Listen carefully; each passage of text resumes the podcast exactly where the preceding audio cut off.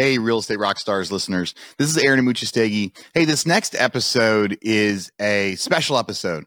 It's a special episode because it's actually a new podcast that I've been launching with three other guys. So we've been talking about this for months. The idea was to get essentially four guys together that we all have podcasts, you know, some related in real estate, uh, some related in kind of some other industries. And we wanted to get together and kind of talk about all of the issues in the world, the economic data, the real estate data, you know, forecasting for like this, um, you know, no holds back as we look at some of the news that's out there and the statistics. And we all give our opinions, sometimes differing opinions on what we think is going to be happening with the markets and with the future of the US. So I hope you guys really, really like this. So, you know, let me know how it goes. You know, as you guys listen, please reach out. Let me know if you think that this is a great new format for a podcast. Uh, for now, we're just going to be releasing it on the four of our podcasts uh, kind of individually.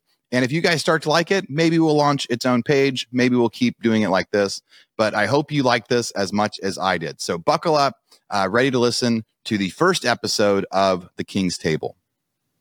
Welcome, everybody, to The Kings at the Round Table, our first episode. What's up, guys? Dude, I'm Hello. excited for this one. How's it going? All right, so I wanted to introduce the format of the podcast to all the new listeners uh, really quick, and maybe we'll go around the horn really quick about our intentions and goals and, and what this is all about for each of us. Um, and then I'll do a little bit intros and we'll just get into the topic. So, for the audience, you know, our our goal here is to uh, get together at least once a week, uh, trying to bring you guys raw, authentic, unscripted, no bullshit content. Uh, we're just going to get together.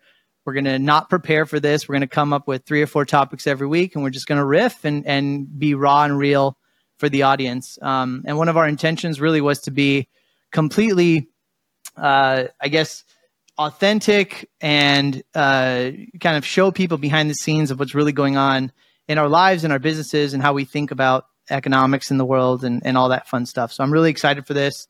Uh, these all these gentlemen are amazing, and I'm excited to be the hostess with the mostest and be able to start this process. So, firstly, I want to introduce uh, the one and only, the sage Mike Ayala. Welcome to the podcast, my friend. Hey, I'm so excited to be here. And did he say hostess with the mostest? Uh, hostess. hostess with I the just, mostest? I just like envisioned you with like big old boobs and a butt for a second when you said that. Just wait, baby. Just wait. I'm going to yeah, show up like I, that next time. Need to make sure his pronouns are correct. he, we also have, let me keep continuing here. We also have Matt Aitchison, aka Matty A, aka the hero of hospitality. Welcome to the podcast, my friend my brother. It's great to be here. I am fired. We've been we've been talking about this for like a month now, so it's great to get all four of our talking heads on a video and I'm excited about this cuz I think podcasting has really shifted a lot over the last few years and it's gotten more saturated and I think with that it's kind of some topics and styles of podcasting have gotten really played out and kind of vanilla and bland so I'm excited for us to kind of throw all our different spices together and see what we can uh, season up in this this episode. Yeah, that's right, man. Um, no showmanship here, right, Matt? That's right. We're we're coming in raw right. and real, baby. And last but not least, we have Aaron Amuchastegui, also Nailed known it. as the Mooch, also known as the Trend Spotter, on the podcast. Dude, I like that. I like everybody's nicknames, dude. The uh, you like getting, that? You're getting us started off strong. The um, I'm pumped about this. You know, the I'm pumped to see your guys' faces and get to chat. You know, all of us are part of. So all of us host our own podcast, so that makes it fun and interesting. We're we're used to like one on one and kind of building up our own stuff, but all of our podcasts are very like specific on our niche and so there's some things we're able to talk about and something i mean we can talk about whatever we want but really our listeners are niche so where we can only talk about specific things or we should. I always get requests from other people that are like hey can i be interviewed? It's like no that's not my my target. And so i'm excited about this because we get to mit to mix together like all of our our like audiences plus additional stuff. And you know i think all of us are part of masterminds. And we go to you know i met you know two of you guys through GoBundance. And the and the cool thing about like when we go to masterminds, You'll be sitting like we have events and we have speakers and that stuff's cool, but the most fun is when we're all like sitting around a table after the event and there's three or four guys chatting about like topics in the world that are important. And I come out of this like I'm I'm not only excited to like come and talk and share, but I feel like it's going to be interesting conversations for us. I think it's going to be enjoyable. I think I'm going to I'm going to learn from you guys every time. I'm going to change my mindsets. Like it's it, that's like like we're talking about kings of the round table, right? Like the it's the same thing. That's the best part about the masterminds when there's like three or four of us sitting around. We start talking about topics, and we're like, wow, this is I hadn't thought about that way. Well, Mikey, you came up with the name. Do you want to talk a little bit about why we've named it that for now, um, and where that was inspired from? Yeah, th- this is something that uh, again, Matty A said this, but this is something that we've been talking about for a while. And I was sitting in Pinehurst two years ago with Chris Harder and Kyle Depies, and we were sitting having breakfast after a few days of golfing. And I just started realizing that like every time you're sitting at a table and and a, the conversations start happening, they start to escalate um, because somebody brings a version to the conversation that you know maybe is a different viewpoint or a different perspective, or they come from a different background industry, and then you know going forward, every time I talk to Ashish because he's got like this global perspective on manufacturing, which gives me a different viewpoint because I'm like you know hearing on the news that like China's falling apart, and Ashish is like, no man, China's like wide open, and so there's this concept when a bunch of people you know, I mean, really, if you just go back to the Knights at the Round Table, like you know kings coming together and really having conversations from you know different territories different backgrounds. What are the people saying that's kind of where the concept came from. And then it was just kind of like okay who are the right people to sit at the table? And um, so you know the the the kings at the table i mean that's really the conversation. And and again bringing different view, viewpoints um, to the conversation i think is important because again we get in these echo chambers and I, I sometimes get sidelined by my own thoughts. And so to have perspectives from other people, I think is extremely important. Yeah, I want to just add to that because I think it's really easy for guys like us to control our own narrative. We can have people on our podcast that think like us, that that are supporting our own narratives and and 100%. almost pitching our talking talking our own books, right? And so I think what's going to be fun about this, and, and, this group has been, you know, we've been talking about this for a few months. We've been curating uh, the conversation behind the scenes to be able to really have a much more dynamic conversation. And just like Mooch said, like we're here to learn and bring our ideas and argue and discuss and challenge each other about everything we're doing. Um, so I'm just I'm just pumped for this, and I have no idea where it's going to go. So it's going to be good. Yeah, if anything, we want the audience, you guys, the listeners, to you know give us that real raw feedback because ultimately, while it is stuff that self-serving, we're like, hey, we want to talk about these things. You know, we want yes. to know about the, the, the feedback that you guys are are seeing and feeling, and what you like and what you don't like, because obviously there is a component of you know while it is about what we want to do and what we think is missing in the podcasting world or in our own lives our own conversations you know this is also uh, with an intention of, of service right and bringing value. So if you guys have thoughts and comments you guys can you know reach out to us on social media. You can text us whatever it may be um, but we we we want to take some of that feedback and find ways to 2.0 3.0 and continue to you know optimize this uh, this platform. Yeah let's do it. Aaron any final words before we get into it dude? No man let's do this. Let's rip let's the band-aid off. Okay. So we we're we're going to start a little bit more with finance economics overall market conditions and and where we think things are going this episode. Um, we have a lot of really granular, small little topics we want to process, but we thought that for the first episode, we kind of give people a broad stroke approach about where we think things are going and where we're at in the state of the economy. Um, so we've picked a few topics. We're going to start out with uh, interest rates and inflation. Uh, you know, last week the interest rates were raised about half a percent. Um, inflation seems to be starting to get a little bit under control. Um, and we're all talking about, or I guess the economy is talking about, you know, a soft landing. Is it going to, where's the bottom going to fall out and what's, where's, where's the opportunity? So let's kind of start there. Um, Mooch, maybe I'll throw this to you. Tell us kind of what you're seeing. Why'd the Fed do what it did? And um, let's just start at that topic. Yeah. I remember doing an interview last September right? So the uh, on my so almost a year ago, And at the time, the Fed was just starting to raise rates. And kind of my big prediction at the time was I said, hey, the Fed's going to continue to raise rates for like the next nine months because it takes about nine months to have a change start to happen. Right. And they were going to be aggressive. And I tried to look into the current chairs, who they studied. Right. And they talked about how they loved the old Fed chairs back in the 80s. They loved those guys. And if you look at the, so I was like looking at the charts back in the 80s and how extreme. And I remember uh, my family being in real estate in the 80s and the impact of interest rates as they went up. So back in September, I'm like looking, all right, the Fed chair is talking so well about how back in the 80s they did it right. He's going to be super aggressive. They're going to push it. And I remember saying they're going to raise rates for the next nine months because it'll take nine months to see any sort of impact from it. And so far, I was, and, and a lot of people reached out to me and said, no way, not a chance. All these viral videos were even going in December, like, oh, rates are going to be back in the fives, you know, and here's why. And like all this supply demand stuff, all these guys that were going viral and people were telling me how wrong I was. And I guess the only sense that I was wrong was even though I had predicted longer and steeper and higher than anybody, they're still going, right? It's been more than nine months uh, at this mm-hmm. point. And the other thing I said back then, which I still think um, you know, works, and I still think is standard.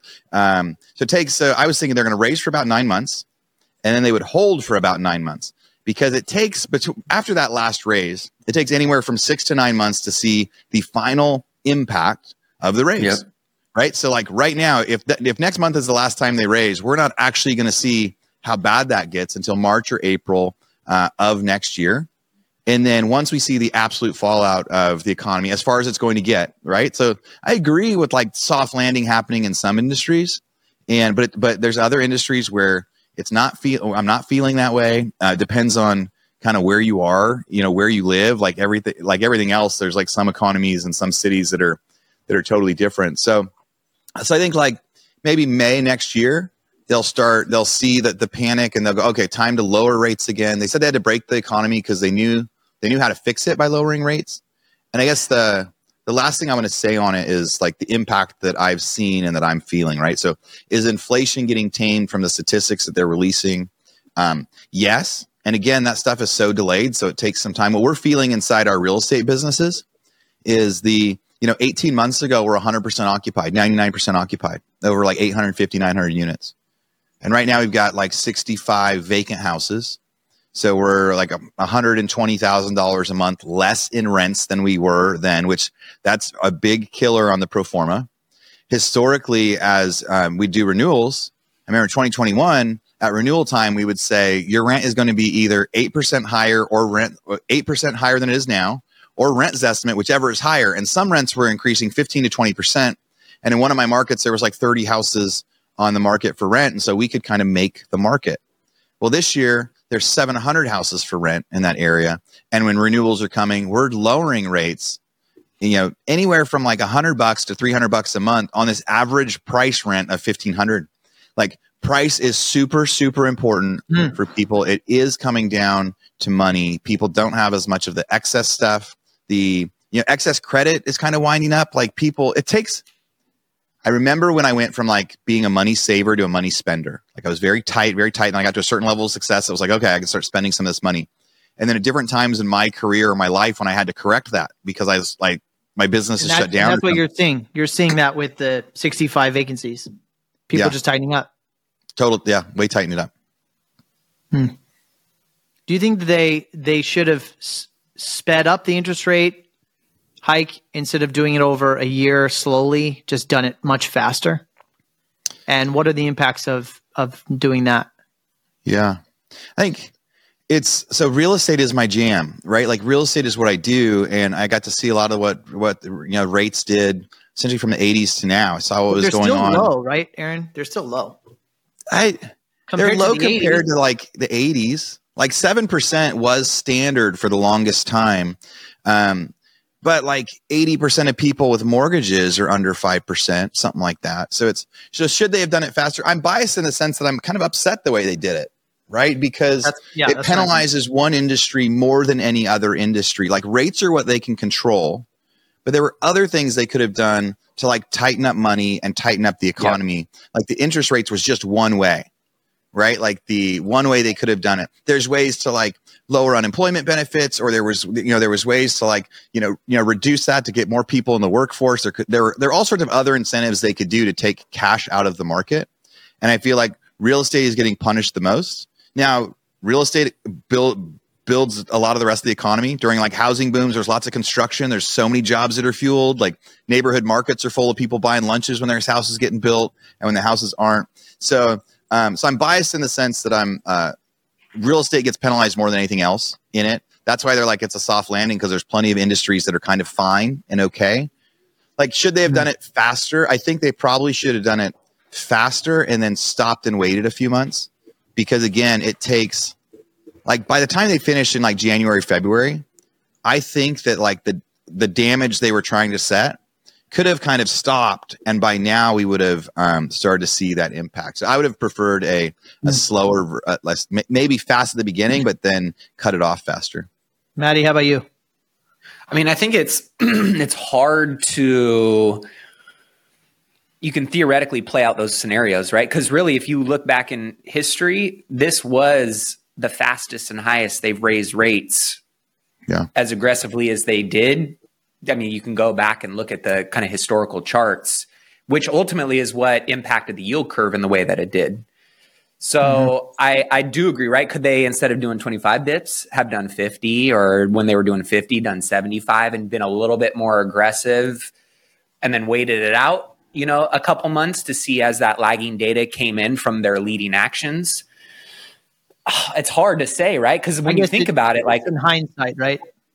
It is, yeah, but it's one of those things where like I look at the real estate market. I mean, single family housing still really is not it's not that impacted. Like it's slower.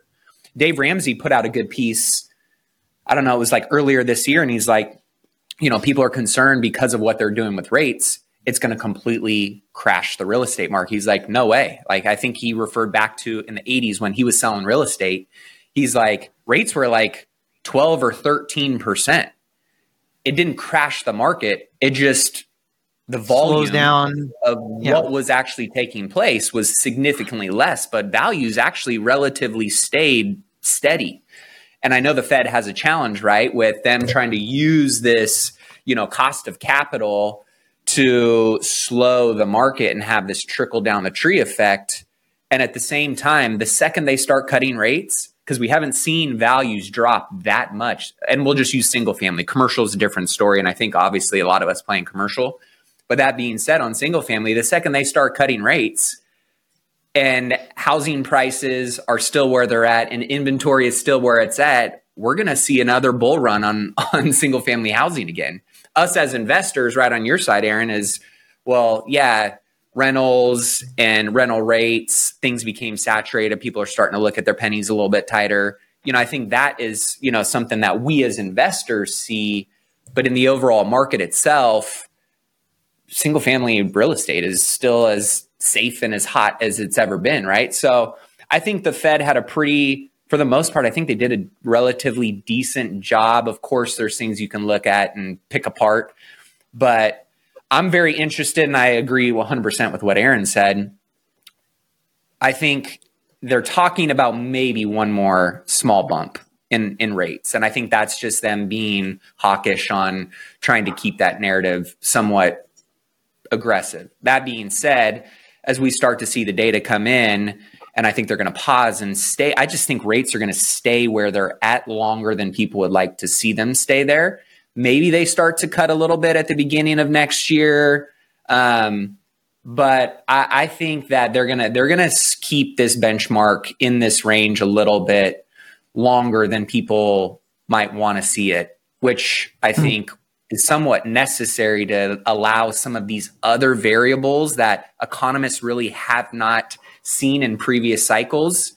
Like they didn't have AI back okay, in, yeah. You know, they didn't have work from home. They didn't have COVID, you know, trends and and and kind of things that again, there's a lot of smart economists that are like yeah, we, we didn't see this, you know, over the last three, four cycles of my career. So I think there's still a lot of these new variables that are early data points that are still to be determined how they really tie into a lot of the historical data they've used to drive and set the economy. Right. Mike, sorry, you want to address the question? Then maybe also, I guess I'm curious about how because I think that some let's we were talking about housing for a minute, but you also have to consider that we injected a ton of money into the economy. People had a ton of stimulus. You know, there was no place for people to go, so there wasn't a, a bunch of velocity in people moving, and the unemployment was super low too. So we didn't have a ton of unemployment to to basically tank the real estate market, which we're just I guess talking about residential real estate for a minute. But I want to talk about that, and I also want to talk about consumer spending. But why don't you answer that first? Well, I'm I'm curious, and and we can circle back to this in a bit. But I'm curious if you know the vac- the vacancy, and I've I've been thinking about this to some degree. I'm curious if the vacancy is because of you know also inventory that's finally shaking loose and coming online too, Aaron.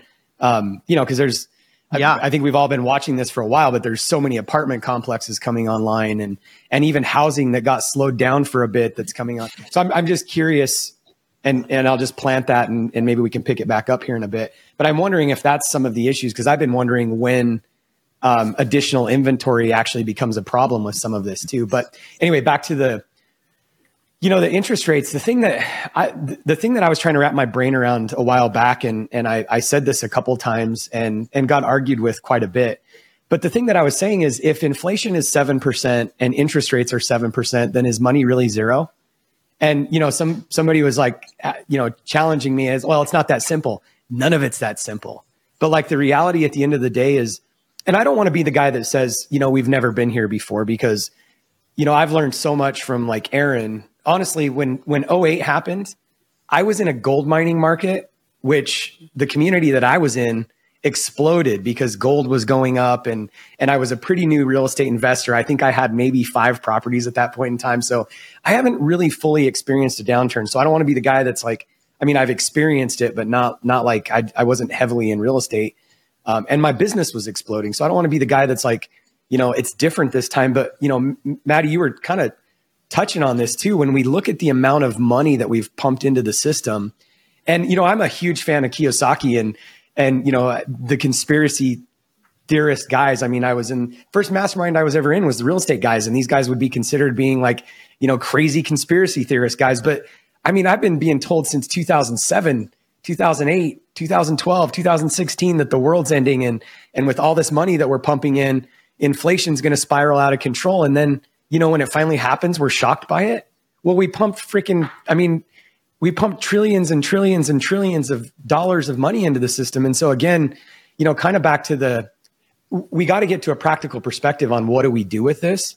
But for me, I don't, I don't think 7% interest is expensive. And to Aaron's point, you know, what do we do with that as real estate investors and having to refinance loans that, you know, people were projecting at 5% or four and a half, that's a real problem that's going to mm-hmm. flush out here shortly. And I think that's one thing that we really need to be talking about because even though we're talking about residential real estate and, and everybody's saying there's not going to be a problem in the residential real estate market, well, I don't think that there is going to be compared to what it was before.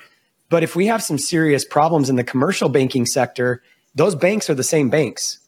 Mm. And so I just wonder what happens with liquidity and lending and tightening and how that does end up trickling into all aspects of of the economy. And and so, I, you know, when I think about, I'm primarily invested in mobile home parks, but I've got a bunch of single families still in my personal portfolio. I've got a commercial building. I've had a commercial building listed for a while that I'm getting no. It's a great building.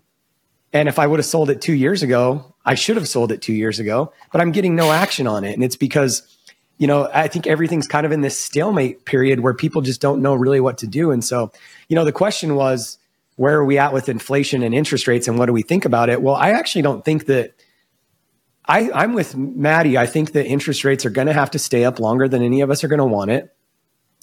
Even, you know, we're coming up against an election next year, which is, you know, kind of coming into some times where I think there's going to be some pressures created from from all sides that are trying to control some of this. But the reality is, at some point in time, we have to listen to the music and realize that we've we're we're dealing with a lot of problems that have been created. We've created over, a lot of problems. Is that what you're saying? yes, over a long time, and it's not. We might fly through this unscathed, but if we do, and even if there is a soft landing, at some point in time, one of two things is either going to happen. We're going to have to deal with this, or we're in this new period of time that if we were talking about this three years ago, we would we would say that it. I mean, even leading up to COVID and during COVID, the whole concept of modern monetary theory and a big push, and you know, the whole conversation was about MMT, and everybody's like, "That'll never happen," where money doesn't matter. Well, I'm I'm also wondering if we're in a period of time where money doesn't matter anymore, um, where some of this MMT is actually starting to flush out, and you know, we're all of us are a big fan of um, Chamath and and this is like his viewpoint right? That like it doesn't matter. It doesn't matter. I love that. I, I don't know if i don't know if i fully agree because i don't fully understand. Like how you know you know 7% interest or inflation is actually not that bad considering we just added 20 trillion dollars to the debt. We've never done that. So it's the amount of money that we added and the amount of money we're printing and borrowing it's just it's absurd. So I- when, I when you say that money I doesn't it- matter I, I don't quite understand what that means yet. Uh, well, I think Those what you- that's the key point right there was yet. I still think we're we're like people feel like man, it's been a long time since COVID, but I feel like with all of the data really that has come in and all of the actions that have been taken and all of the responses and what's trickled in as a result of those things, I still feel like we're in like the second or third inning of really understanding when all the dust settles and clears and we somewhat have a little bit clearer picture of and you can bucket it into whatever industry or topic you want to associate it with. I still feel like we're so early in like in a decade we'll be able to look back and start connecting a lot more dots and and seeing right. more clearly on some of these things but i'm with you. I'm like i don't necessarily know how to feel about that yet because i don't feel like we're actually to a place where i can wrap my head around something that is like i'm taking all of what i should be taking into account right now. I feel like i only have five of the you know 25 puzzle pieces i need to figure out putting together to really assemble a clear picture of what my thoughts are I agree. You and know- then also, I mean, Aaron, maybe you have a comment on this, but there's an entire two generations of people that have never lived in a world above 3% interest. that's crazy So, Changed- yeah changed everything I, one thing i wanted to point out or like matt had said like hey single family hasn't been touched or hasn't been hit that hard right but it depends on so sales price when we think about crash there's like two very different things right? So like sales prices have are, are solid or fine. Maybe worse markets are down 10 or 15% from peak time. Others are gaining. But the volume the slower part of that volume makes such a substantial impact to the rest of the world. And as you start to get into consumer spending like i think it go, gets to go into that example like you think about how many billions of dollars of mortgage refinances were happening in 2021 and Mhm. where you could call up a mortgage broker could call up their buddy and say hey here's the deal. I'm going to refinance your house. You're going to pull out $50000 in cash and your rates and your payments actually going down. Um, and they go okay. And then four months later they do it again. And four months later they do it again. And so those mortgage brokers are making half a million million two million dollars a year on selling a pretty simple product. And then that whole business mortgage refinances went to zero. Like went from billions Overnight. to zero. Overnight. And then same thing with selling a house. Like if you're looking at like um i was pulling i'm gonna pull a ch- like a chart really quick if we if it'll let me. Um maybe? Just to like this is like texas. And you're thinking about do that? volume and that impacts now right now we're seeing like this uptick that's pre- pretty awesome for people that are listening. Like back in you know july 2021 we saw 38000 homes sold in a month um, and then if you go eh, eh, but if you go to just a few months ago it was 22000 so that's like a 40% decrease in volume. And now we're seeing that kind of volume pick up again on sales, but volume is still the lowest it's been since, you know, since beginning of 2020. And when you look back at like what it was like in the first couple months of the year, like January 2023, 17,000 homes sold. Like last time it was that low was like mid 2019. So it's just when when volume goes down that much, it's a big deal. And then kind of that other idea of all that extra stimulus that went out there. We know I knew people that got like million dollar PPP loans that just essentially got forgiven. It's like, hey, oh, here's a million dollars in free cash. Most of our people were contractors, so we didn't have access to any of the PPP loans. Like um, as we got to see that, but there's a lot. There's a lot of other things that kind of impacted uh, that inflation dramatically. And as we start to look at values, there's just there's just more than one part to that equation. So like s- sales prices in general are fine, but Let's you think let, go ahead, sir. one last thing. You think about like, I remember like t- back in 2000, Matty had said, we'll know in like five years what the real impact is. And that's true, right? Remember September 11th happened. And one of the first things that happened after most people don't realize that like the housing boom of like 05 really started after September 11th happened. And it was like, let's lower rates. Let's like start doing stimulus, like not to the same level, but that created the housing boom and the housing peak of 05 was essentially like correcting our crisis of September 11th. And they didn't see that until like 07 when it started crashing. That was really that period. So it took six years to see the impacts of the change. Um, and so now we're, we're, we're halfway, we're, we're on like the third inning. Yeah. Mike, let's pivot to commercial real estate and banking because I think those two things are kind of tightly together. Um, where do you see that going? The you know, there's interest rates uh, are increasing. A lot of these properties around the world, these Class A office buildings in some of the biggest cities in the country, were purchased at two caps, three caps. Um, by pretty large institutional investing companies, insurance companies, uh, these large institutional financing companies, 401ks, et cetera. Um, San Francisco, I think, is at like 40% vacant now in, in commercial real estate or from homes. Still a challenge for major cities. I just read an article that I think Chicago is leading the effort, but San Francisco is a ghost town. Um, so tell us how all this plays out and what you think in terms of commercial, and we'll kind of go around the horn. commercial falls apart. Fed steps in, bails out commercial. Ugh. We print another $25 trillion. Inflation rages out of control. Again, It's- it's- cycle two. Well, crazy. I mean, it, I so this is the thing. we're talking about how- day that Go ahead. Sorry. Well, I by the way, I don't know if that's actually what's what's going to happen, but the reality is like I I just kind of so with all of this and and I think, you know, I think what's brilliant about this group is being able to just look at all sides of the coin. Listen, I'm not going to bet my farm on what I just said. I, that's just like an extreme example. But I think the takeaway that we really need to come back to in all of our conversations here is like, what do we do with this? Yes, and absolutely. I think one of the I think one of the main reasons why having conversations like this is so valuable because you get to, you know, you get to see a lot of different viewpoints and then you get to decide, okay, what do I do with this? And the reason why I said, you know, bet the farm, I mean, nobody listening should bet the farm on any one viewpoint because there are so many things that are beyond our control. So let me bring it back to what I your question around the commercial side of things.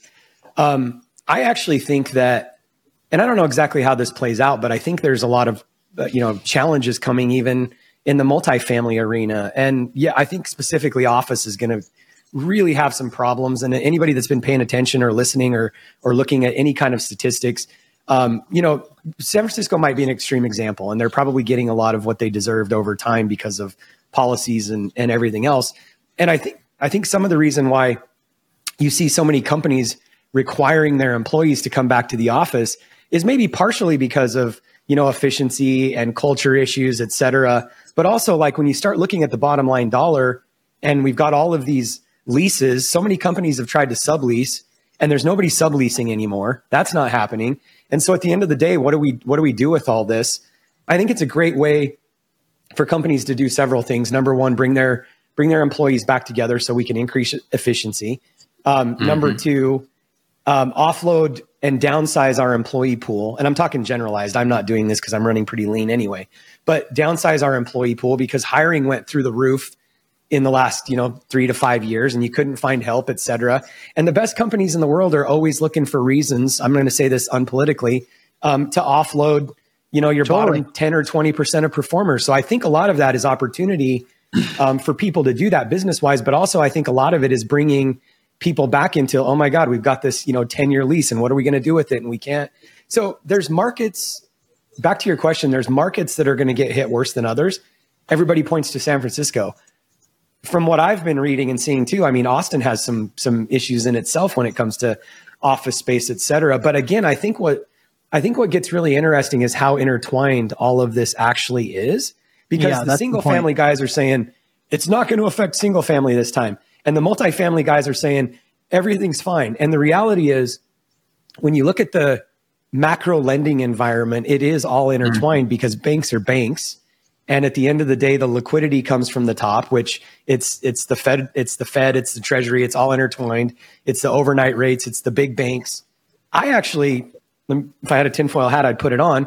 But every time we see this, we see the big banks just get bigger and bigger, and I think we're going to see it again.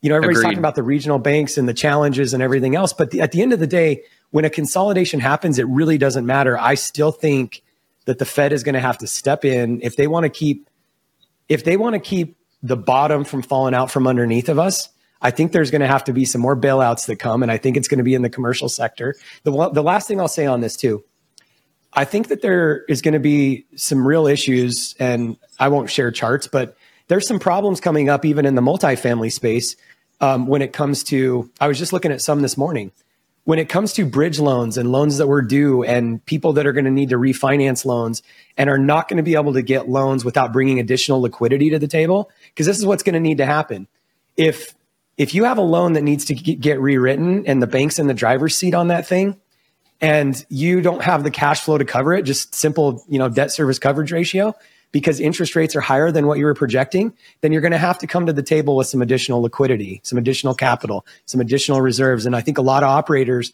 are not going to be able to do that. And so when uh, there's some statistics, I think I think October, November, there's some serious um, CMBS loans, some, hundred percent.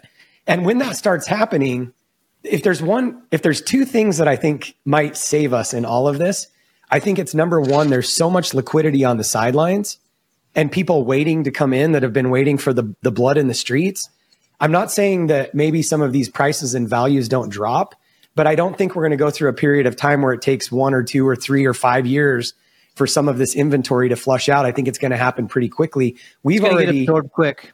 It is, and we've already seen people that are retrading without it ever even going to market because they're coming in, they're recapitalizing, they're restructuring. Yep the original investors are, you know, maybe taking some losses on it, but things are happening off market. And so at the end of the day, I don't know how much value we're going to really see single family drop, multifamily, probably not so much either.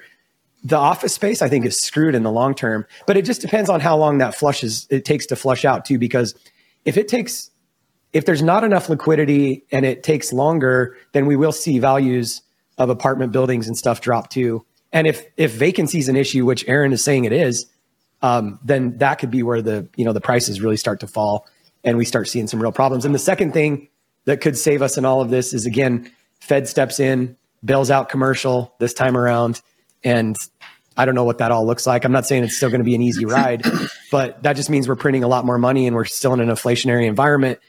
It, it's interesting to me because they've been battling inflation, but what they did in 2020 and 2021 was what created it. So like, mm-hmm. I, I, mm-hmm. mean, it's this, it's this cycl- cyclical monster that just keeps perpetuating. So I don't know if they're going to change their tune on any of it.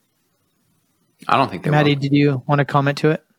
Yeah, I mean, I don't think they will. I'm 100% in agreement with Mike. I mean, if you look at the numbers since 2010, average number of banks that have failed per year is approximately 60 banks. And I think we're going to see a lot more banks fail. It's not like it's uncommon, I think the bigger ones are going to get bigger and there's going to be more consolidation. And I think that, like, there was a, a, study that the Fed does every year. They do kind of like their doomsday stress test scenarios. And even with a lot of some of the CMBS, you know, and the kind of commercial distress that's starting to mount, and you know, they've kind of phased it out of it's Mike said October, November, and it really kind of starts trickling out from there. Arms resetting, bridge debt, you know, expiring, things along those lines. Worst case scenario, it actually the the stress test was relatively decent, and it's because there's so much liquidity with, in my opinion, the big players at the top, and it's the middle that's been squeezed, and you know, ultimately the the smaller you know individuals are just their coffers are running dry. So I'm very curious in this next cycle, and we kind of talked about this question of like is it just going to be Wall Street that wins through this process and middle class and the poor just become poorer? Or is there going to be some real opportunity for, or what is the opportunity for the mid size groups or mom and pop organizations that want to capitalize on it? Because who's going to be able to go and take a swing at a $100 million office building in downtown San Francisco? I don't hmm. know too many groups that are capable with a balance sheet and liquidity to go and do that, right? So I, am I'm, I'm interested to see where you guys think the wealth building opportunities are going to be in commercial real estate in this next cycle, because obviously we know if you look at all the asset classes, industrial is still on fire, distribution centers, data centers. I don't see that going. And and and in the last development boom for industrial, which was really back in like the 90s and early 2000s, they underbuilt. And there hasn't really been any more building for industrial. So that market product is going to have super high demand with super low inventory. And you go through kind of all of these different asset classes in commercial real estate. The only one that seems to have like the real, real frothy, like, oh my gosh, it's going to be a bloodbath that at least everybody can point to right now is office and it's either going to die or it's going to evolve. And obviously, the opportunities are going to be in the evolution of what repurposing and how you can take that footprint and that envelope and that space into some new form of highest and best.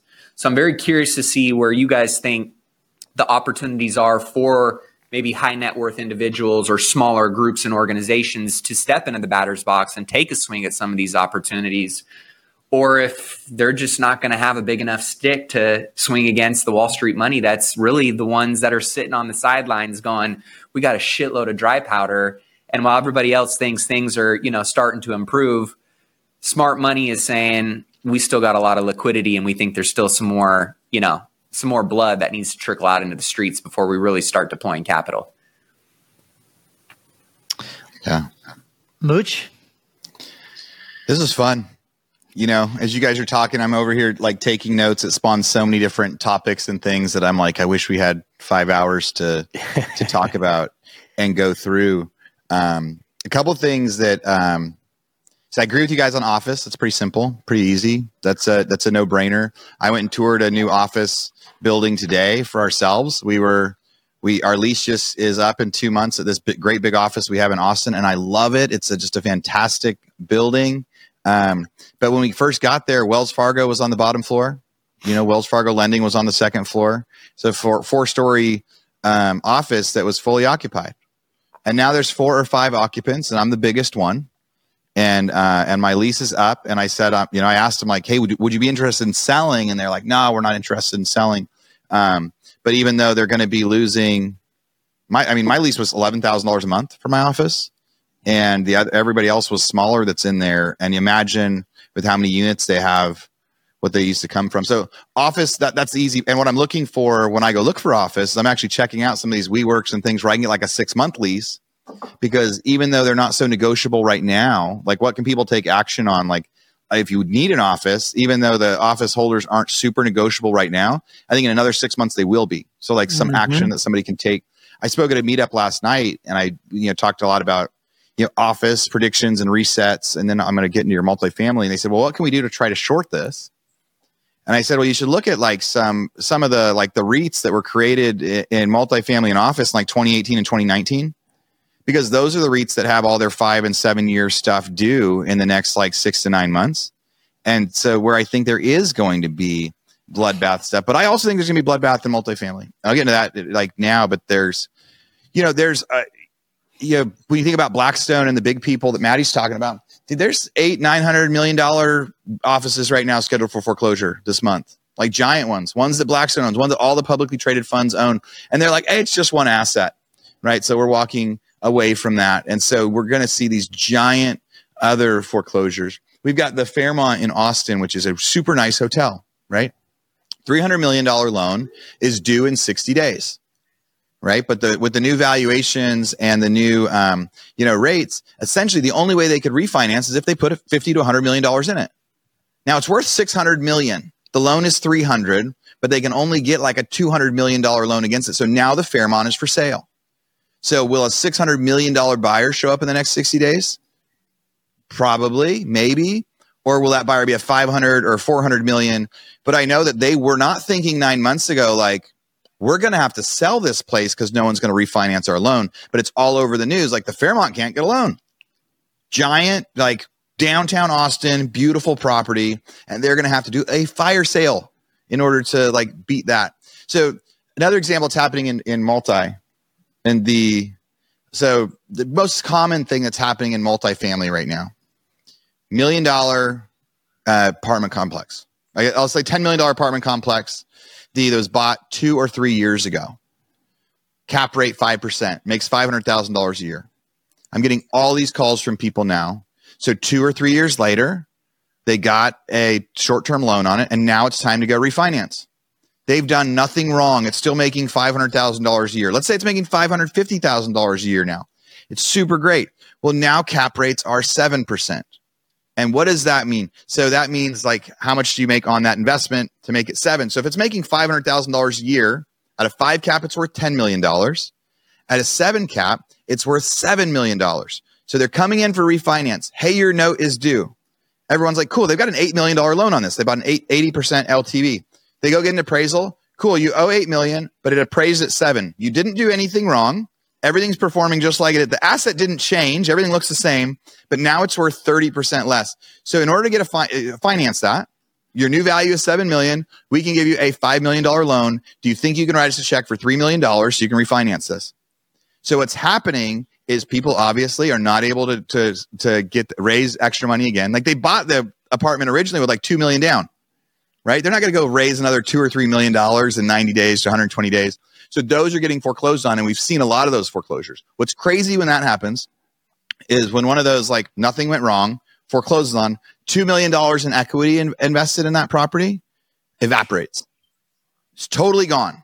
So that is why the Fed raises rates because that's like how do you remove money from a market like you like you get these huge huge properties uh, to be able to foreclose. And that is what happened in the 80s like when they raised i talked to these old timers that were some mentors of mine that were investors way back then and they said the fed the fed saved the world but crushed everybody that was in uh, commercial real estate development because that's the quickest way to evaporate just a ton and a ton of cash. So i think like the average person what they can do is you know, maybe try to short some of those stock. One of the guys last night that seemed pretty studious. I said, do what the big short did, figure out where those loans are, then tell me when you find them so I can um, short them along with you.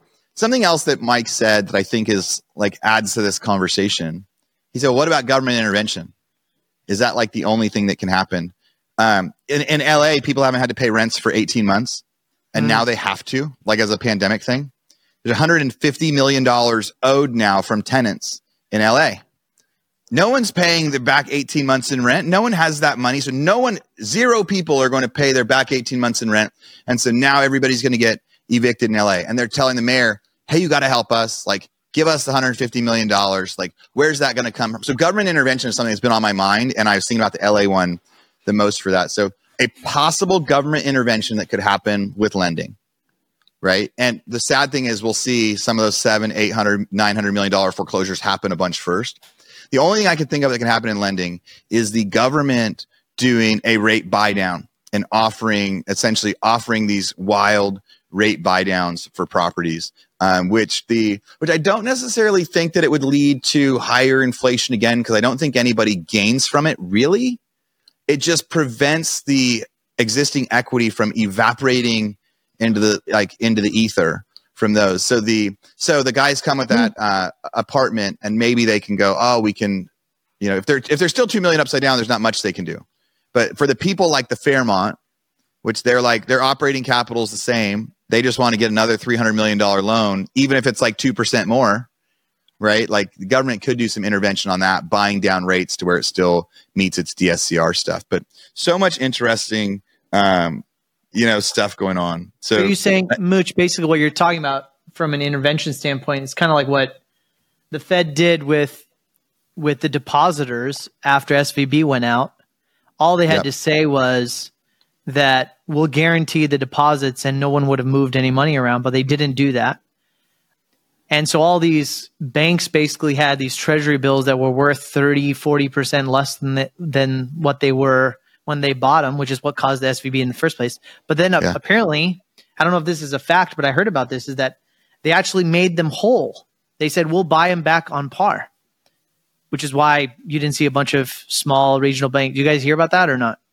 Well, th- this is how the transfer happens, right? Because right. you know, a JP Morgan steps in and says, "I'll buy it for, you know, 60 cents on the dollar," and the government says to JP Morgan, "We will make sure that you're made whole." This right. is how it works. That's what I, I mean. The big, yeah, the, yeah, the big, the big just keep getting bigger, and um, so I, yeah, I don't know where, I don't know where it ends. The day SVB got announced, I posted that J.P. Morgan would buy it within three weeks. The, uh, you know, is yeah. we can't hear you, Matty. Matty, you're on mute, brother.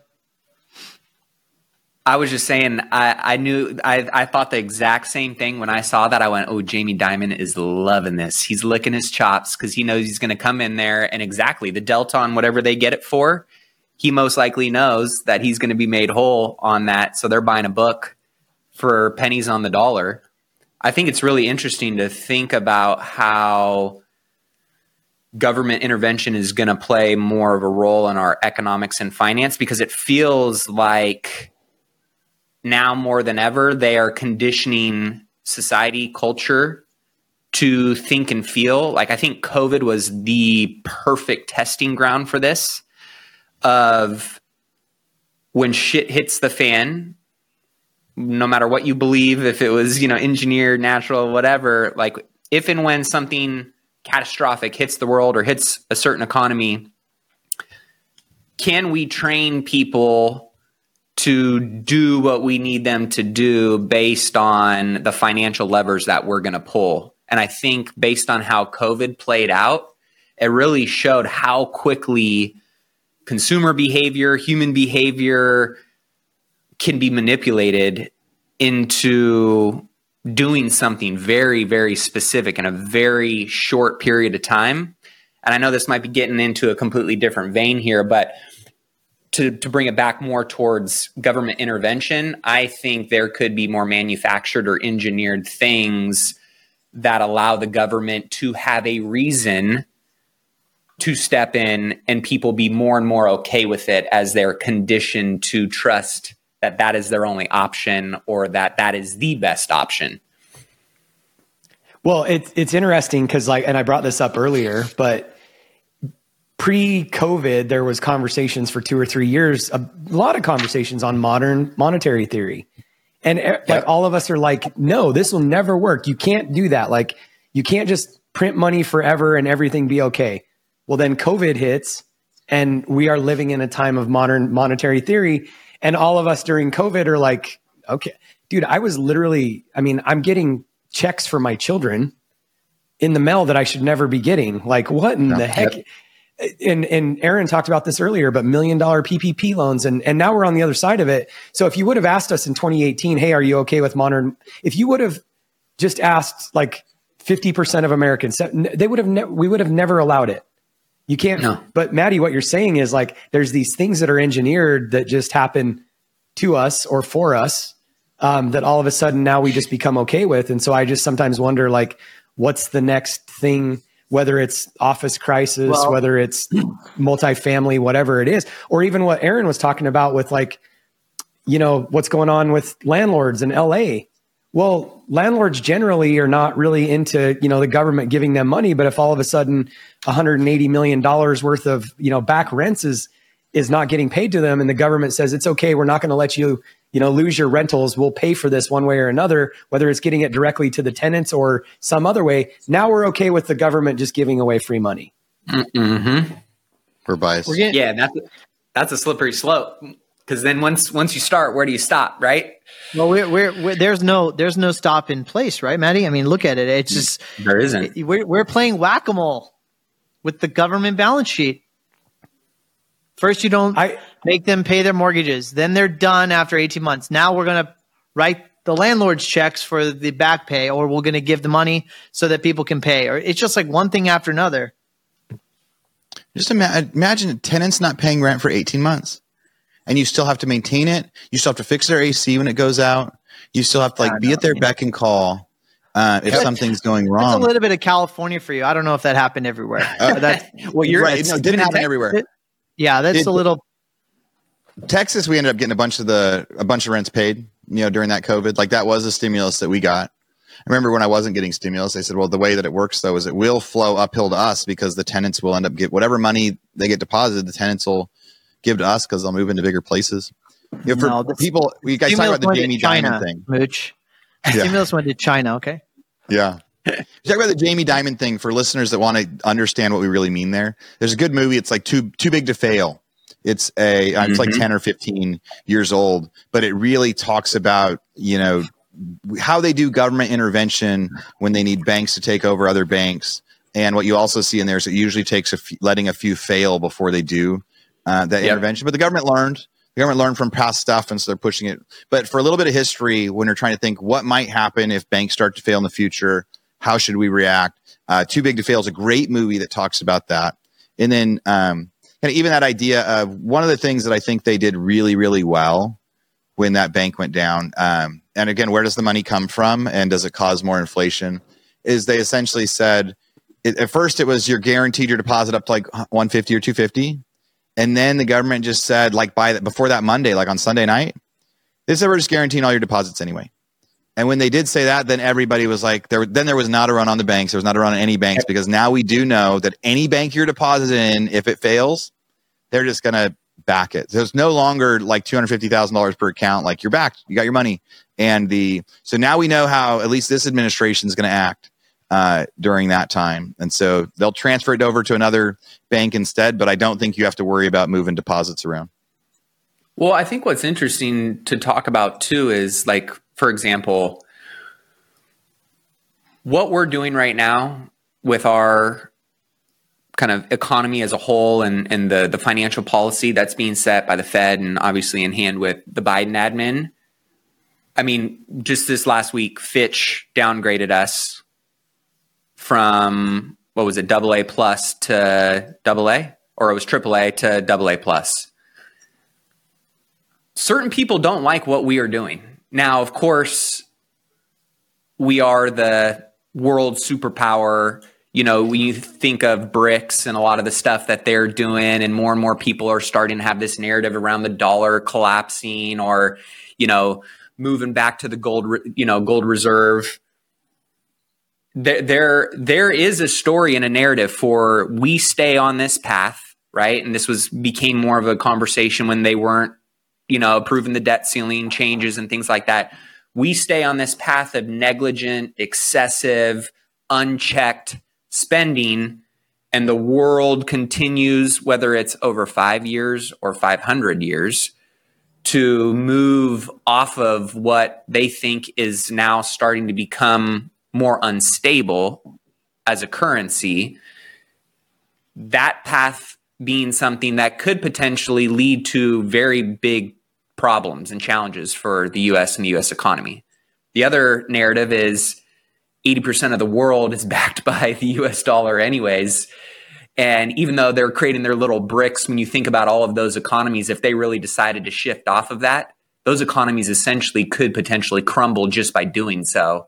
And that being such a big risk. So it's it's a it's a I, I struggle to go, what we're doing is fucking insane. And then at the same time, I go, but we're essentially the people who are writing essential. what the definition of, yeah, and we're the ones essentially writing what the definition of insanity means, anyways. And whatever we write it to be, it is, and everybody has to accept it. So I don't know. I just is in your guys' opinion what we're doing with our financial policy leading to something that is going to be massively catastrophic or is it just something that we're the one essentially writing the rules of the game anyways and it doesn't matter how crazy we get? I, are we essential because of like our military? No. or are we essential because of our economic like machine that the US is? Or are we essential because everybody wants to live here because of like freedom and what the US represents or is that also just something that we tell ourselves? Because figuring out like why we're essential because there was a time when we could do whatever we wanted because we had the biggest military might in the world. Mm-hmm. we don't i don't i don't think we necessarily have that anymore. Um so i i just so i think that the essential part of we can do whatever we want i think probably it's just a question. It's just this this curious thought of like why like why can we do whatever we want and at what point do the scales tip a different way right I think we need to remember that the reason why people need us is because we are still the number one consumer in the world. We still spend so much money, and we didn't talk about consumer spending. We may not get to that on this episode, but like we love spending as Americans. Now we deserve to spend what we earn, and we have one of the largest economies in the world, but we love stuff. We love shit, and we no longer make any of our shit. So the whole world depends on our ability to buy. They sell Yeah. us things, they trade with us. And so, you know, it, it's, I'm getting much more of a global view now in the last three to six months going to the Middle East. I'm, I'm here in Europe for a few weeks, but it's, we are still economically, people are still dependent on what we do as Americans, how we consume. And, and it goes down to like culture too. I mean, you know, everywhere you travel in Europe, you hear American 90s music. You don't hear no, I mean, I'm in the middle of nowhere, okay? Like, you hear about Beyonce, you hear flowers from Miley Cyrus. Like the culture of America, the the consumerism of America, it spreads everywhere. And I think there's there's a financial component to this, but there's also con, a uh, cultural component to this.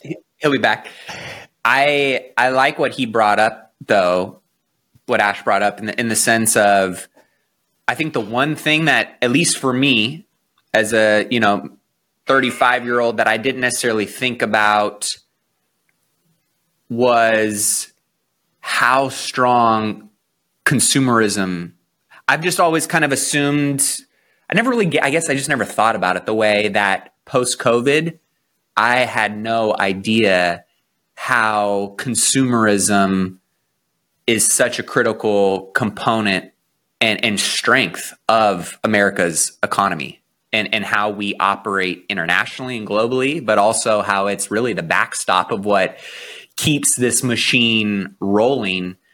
And when you think people are going to stop spending, and then you cons- consistently keep seeing these reports come out of how strong the consumer is, I guess I just didn't realize how freaking strong American consumerism really, really was. Yeah, and you know, if you look at in that thread and back to what Ashish was saying too, I put this, I shared this the other day, but it was on Visual Capitalist. California, the GDP of California is in the top 10 nations in the world. Like if California was its own country, it, it's in the top 10 um, GDPs in the entire world. Texas is the same as Russia. Just those two states alone you know you forget about like new york and if you if you just look at that visual on visual capital it's crazy. And so i think that's part of what fuels it. And I, I aaron i think you bring up a good point with you know our military and all of the above but i think those are just things that you know continue to keep people in tow and step with us. How long will it go on? I'm not you know fully sure but i i shared this the other day in our group but mexico just took over as the top trading partner with the united states in 2023 and so, you know, Matty, uh, maybe when Ashish jumps back on, we can talk about this more. But somebody brought up, you know, where are the opportunities? And I was um, having this conversation uh, the other day in in a group, and I think, you know, when you just look at that, Mexico being the top trading partner, I think that I think one of the highlights in investment in in America, because again, I don't think we're going to stop spending any anytime soon, or the consumerism. Mm-hmm. I think it is industrial. I think it is manufacturing. I don't think we're going to, you know, bring complete manufacturing back to America. But when you look at like Mexico being a top trading partner, what does that mean? You know, those last mile storage facilities and even assembling. Yep. When you look at when you look at the um, the uh, Inflation Reduction Act, like um, which Peter Schiff calls it the Inflation in- Increasing Act. But when you yeah. look at that stuff, like even with the electric vehicles and the HVAC credits and all that stuff, there's so many things in there that they don't have to be made in America; they have to be assembled in America. We're talking about moving all of your manufacturing out of China and moving it back to Mexico. Yeah, seriously. Just playing in your world, right? Which is I, like it was just shocking well, to think- me how strong the American consumer is and how critical of a building block and foundational piece that is to our economy and our global status and positioning as a whole. And, you know, in your world, right? I know you are in that say, manu- Yeah. Yeah. I want to say two things about this because we, I'm sorry I got cut off there.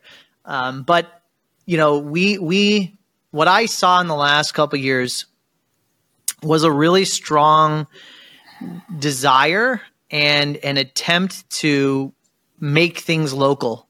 And that means trying to bring it to the US, even to a certain extent, bringing it to North America. And and I'm I'm gonna leave like high tech out of this because I think it's you know, we can't talk about chips and say that bringing back chips into the United States is somehow bringing back manufacturing. It's just like a national security matter, we decided to bring in chips, but that's uh, its own category.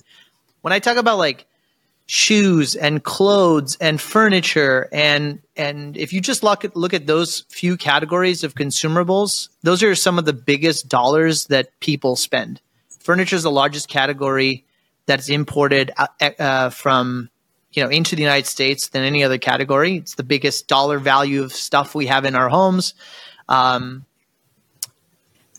you know, commercially, furniture's I think probably a 15 to 20 billion dollar industry. Still one of the largest imports. Uh, and then we have all our stuff, right? Clothes, this and that. And so what I saw in the last few years is a really, really strong desire to bring anything here, and nothing got made here. People tried. We brought manufacturing. We we spun up factories. Um, none of it lasted. The only place I think it's really like still trying is in Mexico. But the US is done. Like it didn't work. Couldn't hire labor, couldn't spin you know, you can't spin up supply chain that fast, right? It takes time. Uh, yeah. the labor and the infrastructure exists in Mexico, but it's just not reliable. So now you know who's manufacturing everything in Mexico is China.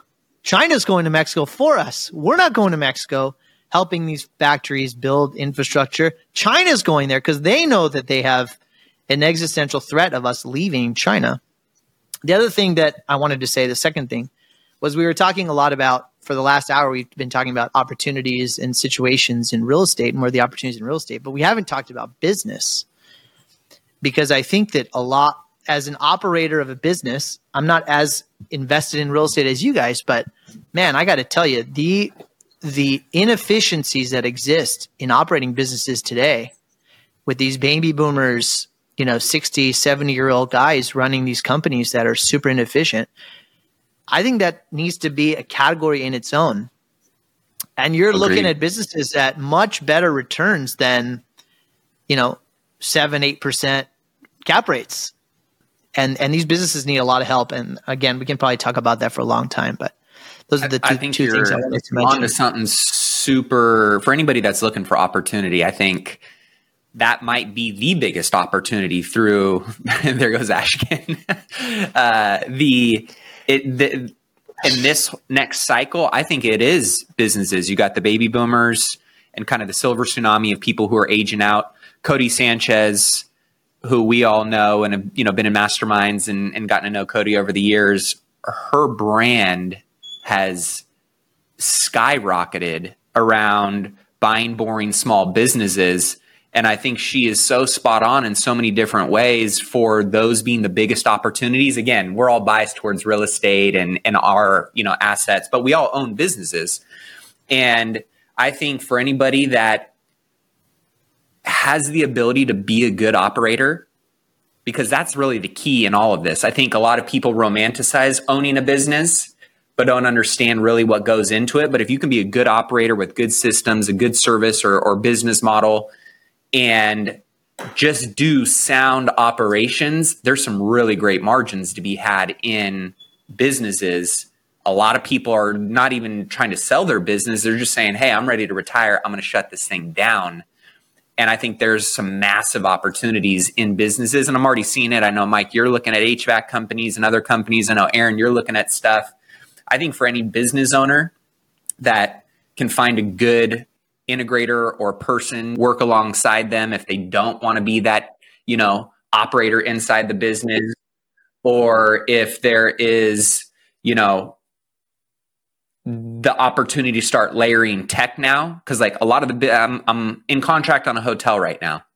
And one of our things that we have done really well that paid massive dividend and ROI for us on that hotel was taking these old outdated you know businesses and layered in property tech and layered in a lot of the new softwares and SaaS that ultimately creates a lot of great efficiencies. And they, this business that we're doing right now, they're literally still handwriting stuff down on paper. So I think those are going to be some really interesting opportunities for people to capitalize on in this next cycle. And COVID had a little bit of that where people were like, hey, this is my perfect time. I'm done. I'm burnt out. I don't want to deal with this bullshit. I don't want to deal with the government. I don't want to deal with reopening and rehiring. I think we're going to see more and more people age out and look to sell their businesses, or there's going to be some massive business opportunities that, again, you know, if you don't want to be a billionaire and you just want to make, you know, $500,000 a year and, you know, make a couple million bucks in one business, you can build a really great life doing that and not have to spread yourself across 5, 10, 15 different things. In fairness, Ash is in like Spain or somewhere today. Is embarrassing, man. He's on his third. He's on his third device. For anybody my doesn't see device. this, is embarrassing. You know, this is why we we He had thrive two in go down. America. Let me tell you something about America. Anything we want, we get it immediately. We have the most juice. We have the most bandwidth. We have the most power. There is nothing like America. The moment you start traveling, you just got to learn to chill, man. Everything's just it is what it is. Things take what they take. You get what you get.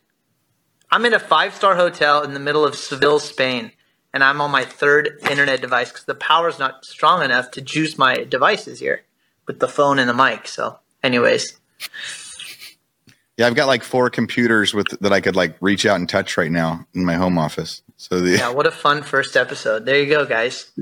Yeah, with, well, let's with let's wrap it redundant up. Any Wi-Fi. last thoughts, Mike? You want to say? I something? want to. I, yeah, yeah. I want to say something on the business front because I, I I've been thinking a lot about this, and and I agree. There's a ton of opportunity in the business space. But you know what's interesting? Like when you look back at, you know, Aaron's been in real estate for a long time. Matty's in real estate. Um, Ash, you're you you've been gathering real estate the last couple of years. But here's what's interesting about real estate or business.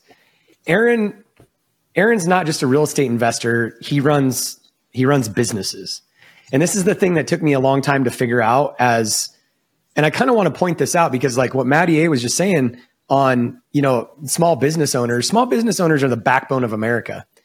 And, you know, talking to investors all day, every day, the majority of investors that are successful that actually have the ability to invest passively and are building wealth, they built that wealth in some sort of business. So I agree that you know looking at buying businesses is a great opportunity but here's what's interesting and I'll say this. When I built my first business from 2004 to 2014 I started investing in real estate because number 1 I had a tax problem. Number 2 I wanted to build wealth. It was just something I understood. And then you know you fast forward to when I exited that business in 2014 my natural progression was to go to real estate because I thought real estate was easy. But then what it took me some time to figure out is like, if you're going to be successful in real estate investing, you're actually just building a business. It just happens to be mm-hmm. that real estate is the product, That's houses, right. multi whatever. And so at the end of the day, the one thing that I really wanted to address with that, and, and I love Codie Sanchez and I love, you know, all the move toward, you know, buy businesses and I agree with it. But I think one of the things that maybe we're going to see some challenges, just as you would see in real estate, you know, when you see people run into real estate and they think it's easy and they're going to go buy a single family house and then they get two and then they get three and they decide all of a sudden that, you know, they don't want to fix toilets and they don't know how to outsource and they didn't have money in for property management.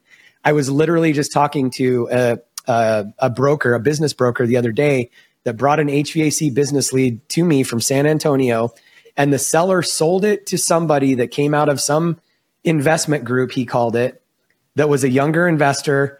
And this HVAC owner that's been running this company for 38 years sold it to this guy, financing the no, and the guy is running the company into the ground. And I think that, you know, there's going to be a push on the business side, just like we see in real estate so many times, where, by the way, I'm all for people getting into business. But the thing about jumping in and buying, you know, a 20, 30 year existing business is there's 20 or 30 years of experience that exists there that this new business owner that has no business experience missed out on. And so while I agree there's a ton of upside to buying existing businesses, most businesses fail in the first 5 to 10 years and all of these statistics, but also the ones that make it, the business owners that make it through that are the ones that have their stripes, just like Amuchastegui has from 2008. And so I think there's another yep. side of this coin that we've got to be very yes, go buy businesses, but also don't get in over your head and don't think that just because a business has been running well for the last 20 years that it's going to be so easy for you to just step in and run number one. And then number two, just like that broker calling me, I think there's going to be some consolidation opportunities where people step yeah. in and buy businesses that are in over their head and you can buy them for 50 cents on the dollar, just like, you know, we might potentially be seeing in in in the multifamily space, uh, as Aaron yeah. was pointing out earlier. So I was going to say it's it just like the like you're saying on that side. This age of information and masterminds and courses and communities has really kind of given people access to information that that maybe didn't have access to it before, and also access to confidence that they didn't think it was possible for them to be able to do some of these things. I mean, I like. Aaron and we, I like that. we were just talking about this, right? In terms of how many syndicators, because they took a syndication course, were a doctor right. or a dentist or you know somebody that had no experience whatsoever in real estate or being a syndicator but somebody said well you have access to a pool of people who have money and here's how you connect the dots on x y and z. So go and raise a bunch of money for an apartment building 250 units in Houston at blah blah blah pro forma rate and da da da da da and then all of a sudden because their assumptions were asked backwards and they didn't think about you know interest rates being at 7 or an arm adjusting or a whatever now these syndicators are going to be in a whole world of hurt and also a lot of investors are going to get hurt in that process i think like you said mike kind of in parallel how many people are going i can buy a business now and I can get these boring businesses to make me X amount of cash flow, but they don't really have the chops or the understanding to go and run a real business. So I think that will cause challenges and opportunities for the right people who, you know, can capitalize on those things. Yeah, I think my final thought lines up a lot with that too. It's really interesting. The age of information has made um, operators or business buyers overconfident when they shouldn't be but also it's made their friends and investors overconfident when they shouldn't be because everybody heard about all these people investing in syndications and so it's like and is it fueled by greed or is it fueled by confidence but whatever it is it's made people think like it's totally normal to send this guy $500000 to do this development like he's flipped a few houses and now he's going to do a $10 million apartment complex and that's that's fine there's everybody's supposed to move up they're like so many people are jumping from one to the other so i think that that age of information makes it funny. And on the business front, again, last thought of something that has happened, but I kind of forgot about it earlier when we were talking about other implications of Fed raising rates, right? And so it essentially raises that the bill, the you know the the bond stuff to where you can get essentially zero risk money. If you have a million dollars, you can make like five to seven percent on your money now, zero risk, like no risk at all.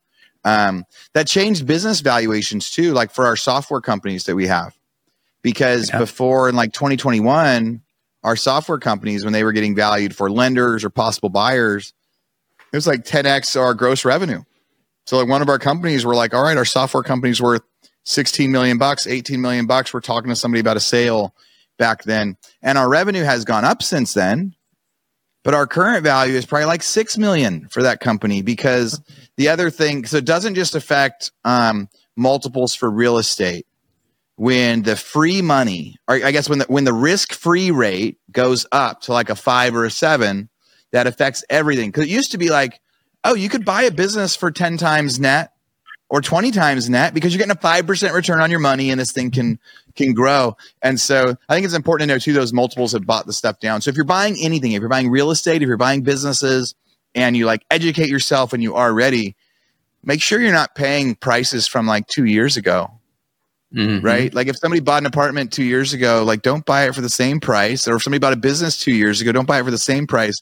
Because just that like it's not a, like a fake number but like the risk free rate, it's it, it's like a number that's out there that impacts investors that says, oh, I can just get a bond and make six percent. Why would I invest in you and make six percent? Right. So it, it affects those business values too. It's important to think about. That's my final thought. My final thought is don't do stuff that you shouldn't have any business doing. There's a lot of people. I just I was on a on a webinar actually in a mastermind that we're all part of that I don't know how these guys get through to present these some of these syndications, but they have zero experience. And he did one deal and he was raising $15 million from all these people. Kind of Mooch, what you just said is like people are so confident uh, they don't want to, they have almost FOMO.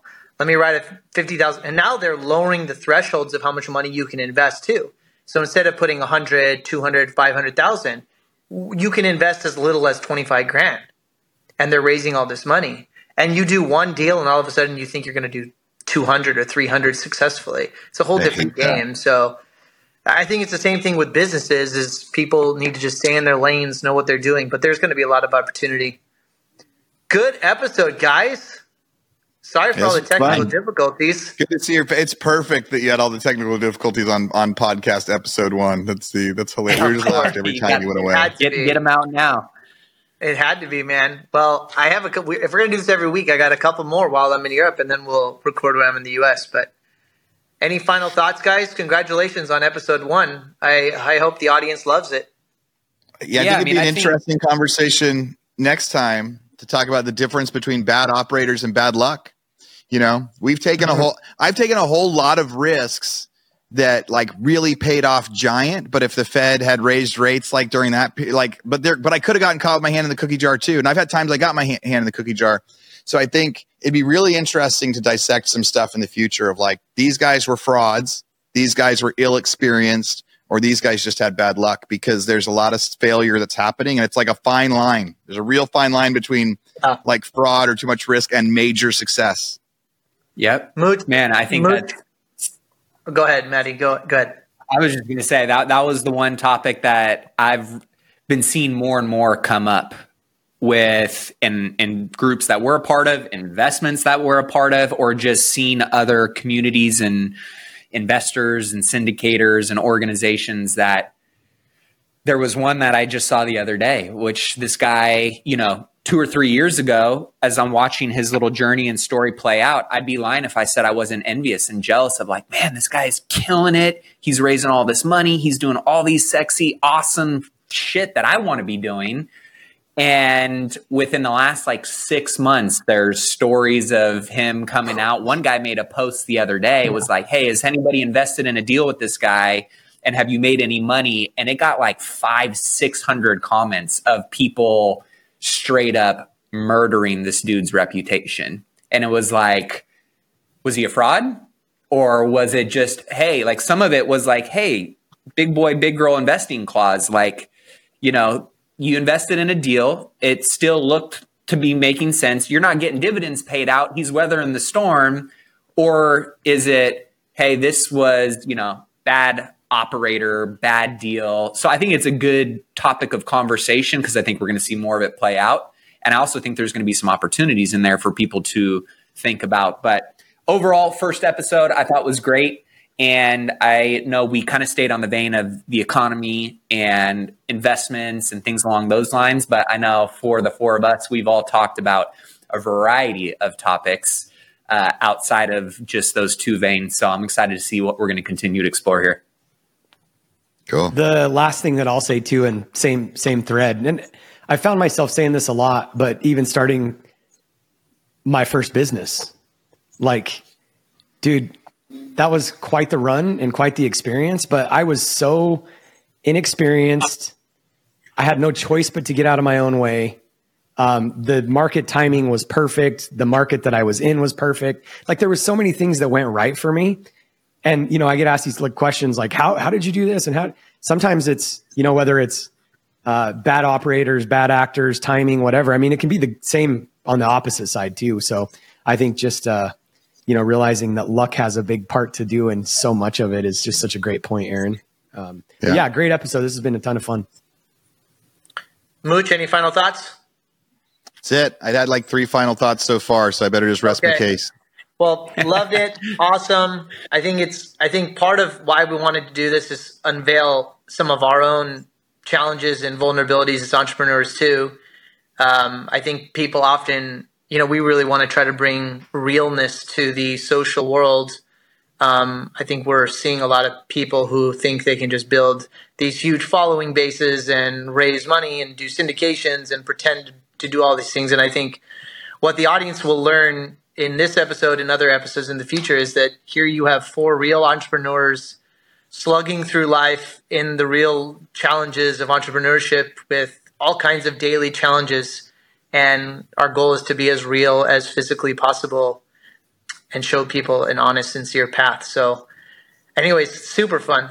Sorry for all the technical yeah. difficulties, but there you go. First episode, real and raw last final thought too would uh, we want to hear from you guys so um, i was thinking i'll throw my text line out there for anybody that wants to text us and give thoughts comments feedback topics you want to talk questions to any of the you know the hosts on the panel uh, 844-447-1555 you guys can text that line and again shoot us feedback questions comments topics we want to curate a space that you guys are excited to plug into each and every week. So uh, reach out, say what up to us.